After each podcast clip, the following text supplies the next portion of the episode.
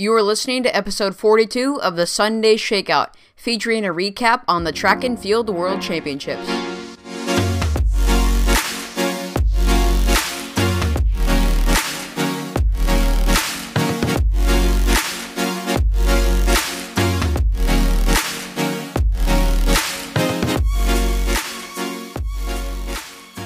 Hello and welcome to the Sunday Shakeout. I'm your host, Nicholas. This episode features a fun recap to the World Athletics Championships from Budapest, Hungary. I'm here to draw some attention to some magnificent athletes who are often overlooked, yet work very hard for their big and quite impressive moments like these. I will be delving into a general overview of the World Athletics Championships. Then I will be discussing four events: the women's 10,000 meters, the men's 1,500 meters, the women's 800 meters, and the men's 5,000 meters. Finally, I will be giving a special shout out to one athlete in particular who accomplished something incredible in these championships. Now you might be asking, why talk about the Track and Field World Championships? Isn't this podcast supposed to be about how to be a better runner?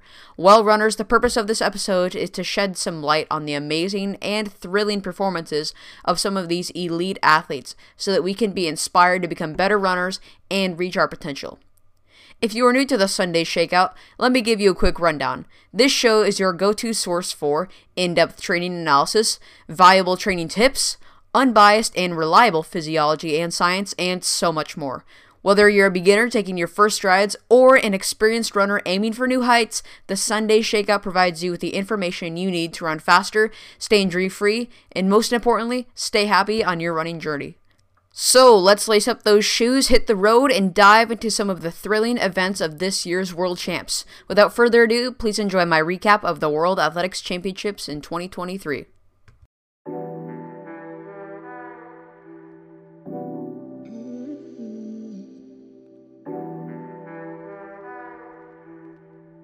Alright, so every year, or at least every year that there's either, the Olympics or the World Championships for track and field, that is kind of my main event for the year, as in, what I want to watch that year. So, the biggest sporting event that I want to watch. For most people, it's maybe it's the World Cup every 4 years, the Super Bowl every year, the World Series, something like that. But for me, personally, maybe the NBA Finals, Stanley Cup Finals, whatever. For me, it's the Track and Field World Championships or the Olympics, and specifically in the Olympics, track and field. So this year did not disappoint when it comes to track and field and the World Athletics Championships.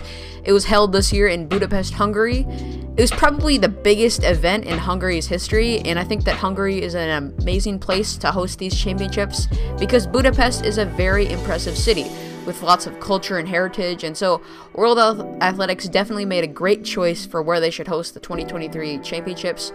More than 2,000 athletes came to represent from more than 200 countries in Budapest. The event lasted 9 days from August 29th to 27th, so I'm a little bit late, but that's okay. And it was arguably the greatest track and field championships in history. 7 out of the 9 evenings of the World Championships saw a sold-out stadium. There was a total of more than 404,000 tickets sold. And, I definitely enjoyed the entire event. From day 1 to day 9, there were many surprises, many thrills, and overall, it was a fun championship event to watch. Now, fair warning, before I get into the content of this episode, I just want to say that since this is a running podcast, I am only going to cover the distance running part of these championships. I know, many of you track and field fans only watch for the sprints, watching Noah Lyles win the 100, 200, and then the 4x100, but it's a distance running podcast, and that's what I talk about. I talk about how to get better at running, and so because of that, this episode is going to be only about the distance running events that happened. I will not be covering field events, javelin, high jump, long jump, pole vault, triple jump, shot put, discus, whatever they do, etc. No disrespect to those events. I think that they're kind of fun to watch, but I'm just not an expert on that. I don't know too much about that, and I don't want to be talking about something that I'm not super well versed in. I know a lot about distance running, so that's what we're going to be talking about. Sorry to disappoint, but not sorry, because this is my podcast, and I like distance running. So here we go. We're first going to talk about the women's 10,000 meters final. The two main contenders, or on the home stretch, I guess, the two main contenders were Gudaf Tsegay, I think that's how you pronounce her name, Gudaf Tsegay, and Sifan Hassan. They engaged in a thrilling battle for the 10,000 meter gold, and Sifan Hassan, she was trying to do the triple, winning the 1,500 meters, the 5,000 meters, and the 10,000 meters at these championships, and the 10,000 meters was the first of the three finals. Both athletes, Tsegay and Hassan, are renowned for their speed over shorter distances, and so they fought fiercely throughout the race. In a shocking turn of events, just meters from the finish line, it was pretty heartbreaking to watch. I watched this on my TV, highlights from NBC Sports, the app on my Apple TV. Hassan, she stumbled and fell, and this was so heartbreaking. It ended her hopes of the global medal triple. Tsegay maintained her composure and secured her first 10,000 meter title. I think it was a clean fall, meaning I don't think she was tripped or anything. I just think that she kind of overstrided there, and she lost it, and she stumbled, and she just fell. But because Hassan from the Netherlands stumbled, Ethiopia swept the podium. The medalists after Tsegay included Letesenbet Gidey, who got the silver, and I don't know how to pronounce the names, sorry, Igai Ute, who got the bronze. And so it was an Ethiopia podium sweep. I thought that Hassan's race strategy began pretty conservatively, because she stayed behind the leaders while closely monitoring the race's developments. And then with her signature speed, Hassan made a decisive move during the final lap, briefly taking the lead. However, Tsegay, the world 1500 meter indoor world record holder, refused to just let Hassan go by her, and it was pretty thrilling down the final 100 meters. Obviously, like I said, Hassan completely just lost her rhythm and fell to the track, and she just watched gold slip away. It was pretty heartbreaking to watch. You gotta go watch it back on YouTube. And, she gave it everything she had. She had nothing left in the tank. But Tsegay's victory really showcased her versatility, as the 10,000 meters was not her primary event. Again, she's the world indoor 1,500 meter record holder. And, yeah, just props to Tsegay. But honestly, I gotta feel for Hassan. Hassan really expressed disappointment, but she remained pretty determined to perform well in upcoming races, including the 5,000 meters and the 1,500. Her resilience and relentless pursuit of excellence remained evident despite the unexpected outcome. She has great sportsmanship, and when asked time and again, why are you doing this? Meaning, why do you keep racing? Why are you doing all these different races? She says, to see if I can, and that's really key. She enjoys the process of racing. In fact, she does a lot of distances. She even ran the London Marathon earlier this year, and so she loves the sport. She has great versatility, and she loves racing, and I think that passion for the sport, that is really, really key. So full respect to Sifan Hassan. You gotta feel for her. But overall, this was a fun race to watch. It was on the first day of the World Champs, I think. But good job to Gudaf Tsegay, the 26-year-old Ethiopian, and fun race to watch. That was a great way to kick off day one of the World Championships. I don't know if it was the first event, but it was definitely, I don't think it was, but I think it was definitely the first, distance event that I watched. So that's pretty cool. Now let's talk about the men's 1,500 meter final. This is, my favorite athlete. If you can't already tell, I've talked a lot about him in my previous episodes. He's Jakob Ingebrigtsen. Unless you've been living under a rock for the past 2 to 3 years, you know that Jakob Ingebrigtsen, especially over the past 2 years specifically, is the greatest 1,500 meter runner in the world right now. He is just 22 years old, but the Norwegian superstar has already established himself as probably one of the greatest distance runners of all time, honestly. If not all time, definitely one of the greatest distance runners of our time. And his goal is not just to become the greatest distance runner of our time, but, to become the greatest. Not just one of the greatest, but the greatest all time. He wants to have many world records, many championships, many Olympic medals, and I am almost certain that he wants, that back-to-back-to-back Olympic champion, Olympic gold in the 1,500 meters, and to be the only person to do that. Ingebrigtsen, it's been a pretty good start to this year, whatever you consider a good start, because, well, he's undefeated this far. He won the European Indoor Championships, I believe, for 1,500 meters. Could be wrong, but I think he did that. He ran the European record twice for 1,500 meters outdoors with an astounding time of 3:27.95 in Oslo, the Oslo Diamond League on his home soil. And then he later ran 3:27.14 to shatter his own European record in Silesia, Poland. Along the way, Ingebrigtsen broke the legendary and seemingly unbreakable world record in the 2-mile distance set by Daniel Coleman in Kenya way back in 1997. And so Ingebrigtsen broke that record of 7:58, and he broke it by an astonishing 4 seconds, running 7:54.10. So Ingebrigtsen, he's been the class of the field this year when it comes to anything like 1,500 meters to 2 mile. He has not run a 5,000 this year except at the World Champs, and we'll get into that later, but overall, he was definitely the favorite for the World Champs, determined to rectify last year's upset. Ingebrigtsen, obviously, last year he lost to Jake Wightman of Great Britain in the final 200 meters because of Jake Wightman's speed. Ingebrigtsen kind of had a tactical error, and this year I thought he ran a lot cleaner, but he was faced with a lot of tough competition. He was faced with Yared Nuguse, who is the American who is kind of up on the rise. It's his first year on the circuit. He won a Diamond League. He finished second and third. And overall, Nuguse has had a very, very good season. He has the American record now in the 1,500 meters. He set that in Oslo. So, you know, he has Yared Nuguse, Josh Kerr, who's the Olympic bronze medalist over 1,500 meters, Narve Nordås, who's also been on the rise this year, and we'll talk about it in a bit, and then Abel Kipsang, who was also a big contender in last year's World Champs. He's of Kenya. So, you know, it was a pretty darn entertaining race, I must say that. Ingebrigtsen took the lead, and he pretty much controlled the race, and it was a pretty tactical race, and I think Josh Kerr, I'll just spoil it right now, he won the race, and he challenged Ingebrigtsen in the last 400 meters. Ingebrigtsen, yeah, he lost. He said he was feeling unwell after a sore throat in the warm-ups in the semis, and it got worse the day after, and it got better on the 1,500 meter day, but he was still not feeling at his best, and he really did share that in his interview. And I want to talk about Narve Nordås here.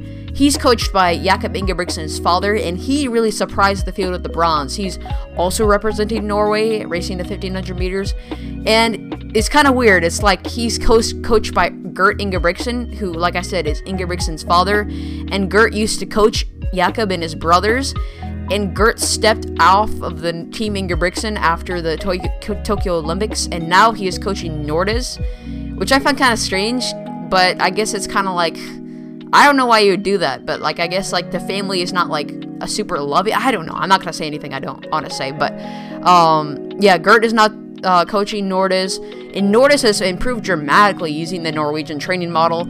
It does require a lot of patience. He said he's been doing, like, double thresholds on, like, the Let's Run podcast since, I think, like, 2016, he said.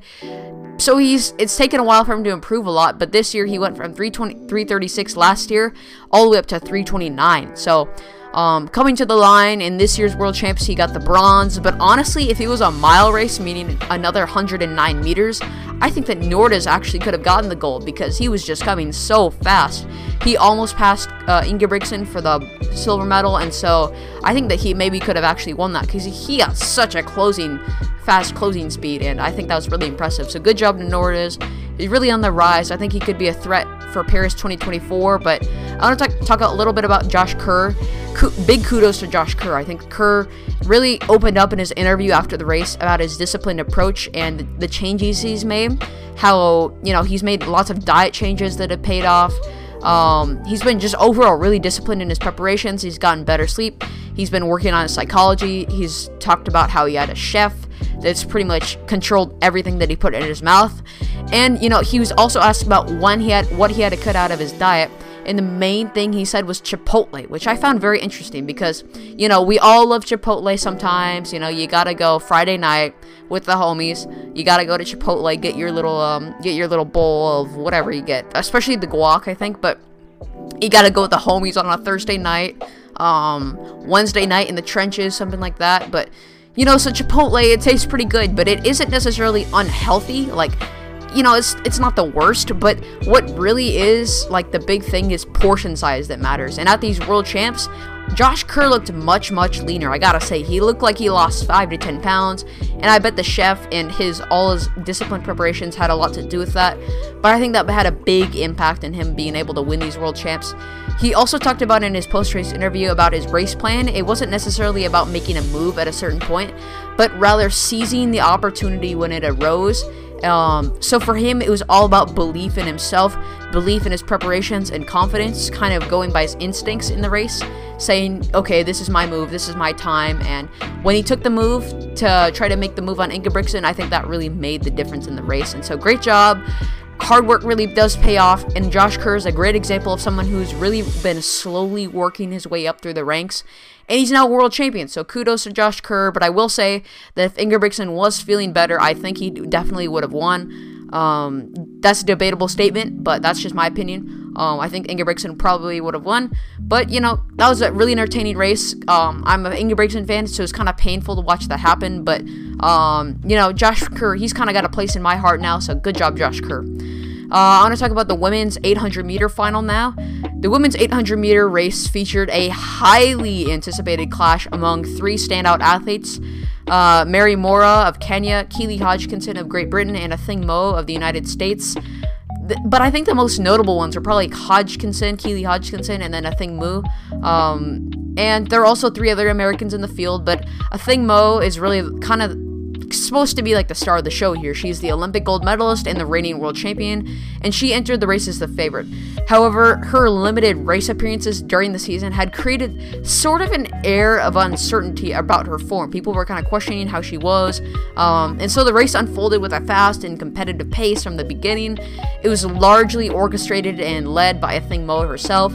She took the lead and set a brisk tempo, showing her intention to really control the race and really go away with the victory.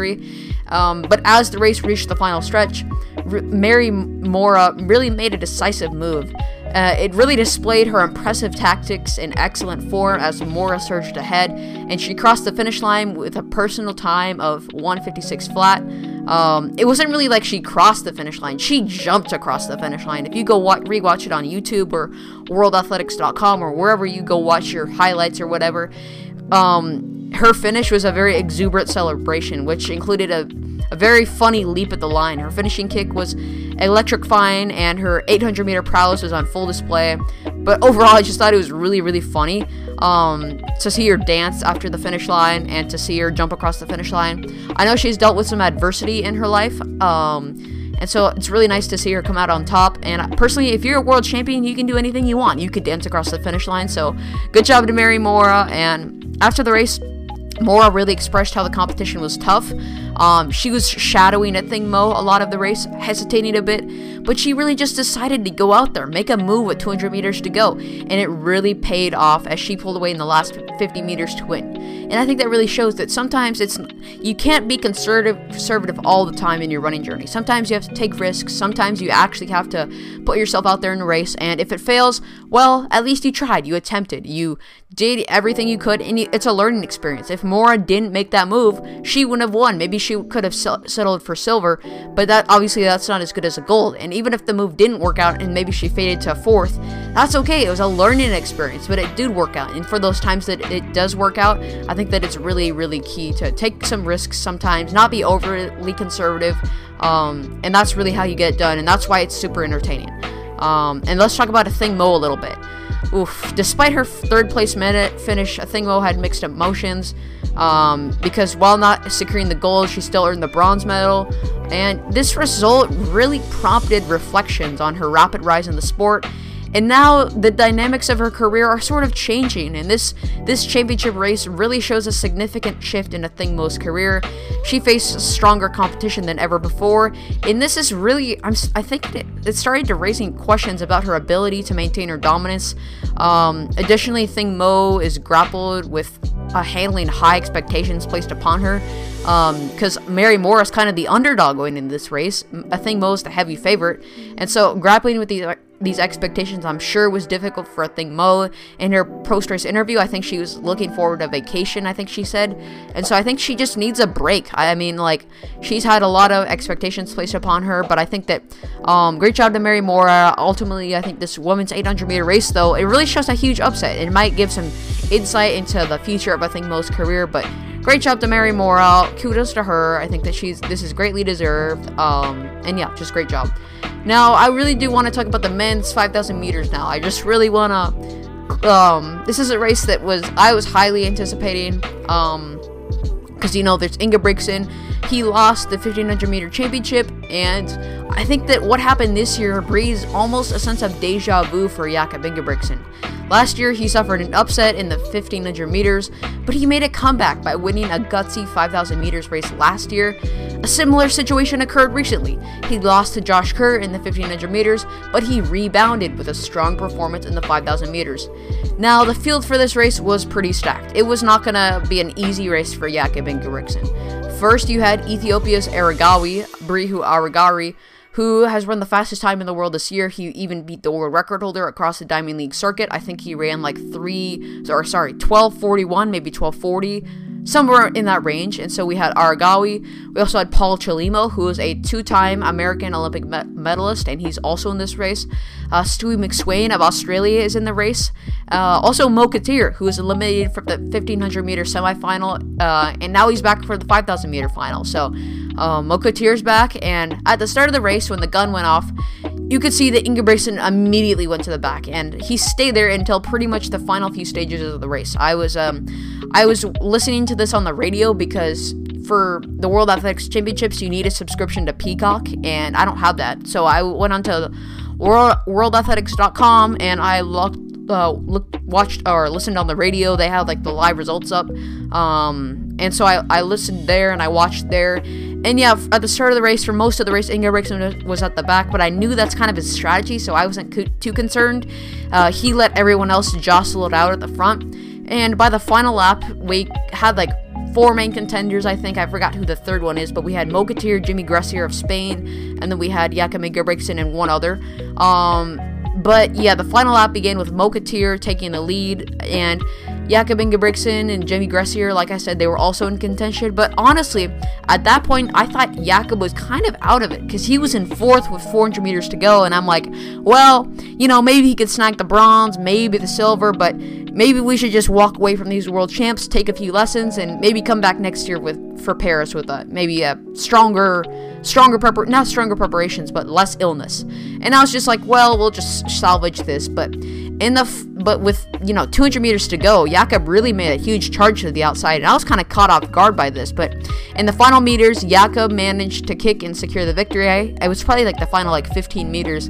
Jakob was kicking for his life. You could tell that he wanted that one pretty bad, and he managed to nab the victory over Mo Katir of Spain for second. Ethiopia, really surprising. They completely missed the podium. Berihu Aregawi and the other people. And what's really significant about that is that Ethiopia has the world's best time this year, the fastest time in the world this year. So, like I said, Aregawi, so that's pretty big. They also bred some of the best distance runners of all time from Ethiopia, like Kenenisa Bekele, what other distance runners? We got Haile Gebrselassie. So we got a whole bunch of great distance runners who have hailed from Ethiopia, but they completely missed the podium in the 5,000 meters, which is kind of a shock, but I think they did that last year too. But overall, Ingebrigtsen's victory is a huge relief for him after facing disappointment earlier. Ingebrigtsen really talked about feeling unwell before a race due to a virus. He really, really had to prioritize recovery, skipping some training rounds, and really focusing on his nutrition and hydration. Ingebrigtsen had to be patient during the race and really execute a perfect race plan. He mentioned his bittersweet feelings in an interview, because he was not obviously, if you're losing a race because of a sickness, you're not going to be happy. So he was pretty unhappy with his current health situation. And what I really found kind of rude from Ingebrigtsen was he also downplayed Josh Kerr winning the 1500 meters because he was asked about that, and he said that Josh Kerr was just the next guy. If Ingebrigtsen wasn't there, then Josh Kerr's just the next guy. And so Josh Kerr, I watched an interview with him at a press conference in Zurich at the Zurich Diamond League that recently happened, and what really happened is Josh Kerr, he just really shrugged it off at the press conference, and that's really what you have to do at the world's biggest stage. If someone says something to bring you down, you can't really dwell on it because nothing's going to change. You're not going to be able to control what people have to say. You kind of just have to control the controllables and not worry about it. You kind of just have to shrug it off and move on. So great respect to Josh Kerr for taking it like that. I think that's a great pro move. And that's really what you have to do to be successful and to keep your success. You can't worry about your haters. I'm not saying Ingebrigtsen was hating on Josh Kerr. I just think that Ingebrigtsen was feeling a little bit of heat there.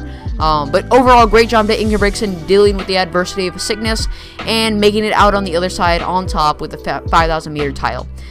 Now, I do want to give a big shout-out to Faith Kipyegon from Kenya. That's the big athlete I'm giving a shout-out to. She's broken three world records this year, one in the 1500 meters, one in the mile, and one in the 5,000 meters. In this year's World Championships, she's completed a 1500 meter 5K double. That's an amazing achievement for an amazing woman.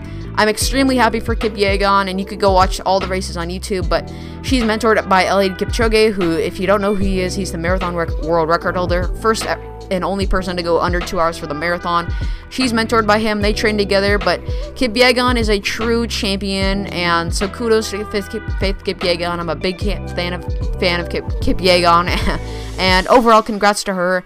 And overall, I thought this was a very entertaining World Championships. I thought that we only covered 4 events today, but there are many more. We got like anything. You can watch anything. You can go watch the men's 800, the women's 800. I'm not going to list all the events, but those are just some of the events I thought were pretty entertaining from this year's World Championships as far as distances go. Thank you for listening to episode 42 of the Sunday Shakeout. I hope you all really enjoyed this episode, and I hope it really gave some insight into some of these amazing athletes and their accomplishments that they're able to achieve. And so, yeah, I guess that's all I got to say. I also hope that maybe you take some lessons away from this. I think that sports are a great way to just learn some different, like, lifelong lessons. I think that, you know, like, Jakob Ingebrigtsen, you kind of just have to fight through adversity, through sickness. I think, you know, overall, you kind of just have to learn how to, you know, psychology is big in the sport. We're going to be making a whole bunch of episodes on psychology in the future, but if you can learn how to handle the pressure of making it to a big stage, if you can learn how to handle adversity in your life and ultimately come out on top, that is really, really, really key. And so I hope that this episode provided you with some insights. And yeah, if you enjoyed this episode of the Sunday Shakeout, please consider following to or subscribing to this podcast on Apple Podcasts or Spotify. I'd also greatly appreciate a review in Apple Podcasts or Spotify as well. If you have any questions regarding running, you can feel free to reach out to me at thesundayshakeout@gmail.com, and I will get back to you as soon as possible. Thank you all so much for participating in the polls. I think we've just had the most participation ever in these polls this past week. We've had 8 people participate in the poll, so thank you all so much. The reason I chose this episode is because you guys in the polls chose 50% of you, which is the most, wanted me to talk about world champs, so I did that today, and in the future we'll be talking about some other stuff, so thank you all so much. Shout out to all my guys from Seattle Prep, that's my high school, and they're giving me a lot of support with my podcast, and I'm gaining a lot of new followers. So let's go. We're rolling with the Sunday Shakeout. But yeah, just thank you all so much, and peace out. This is the Sunday Shakeout.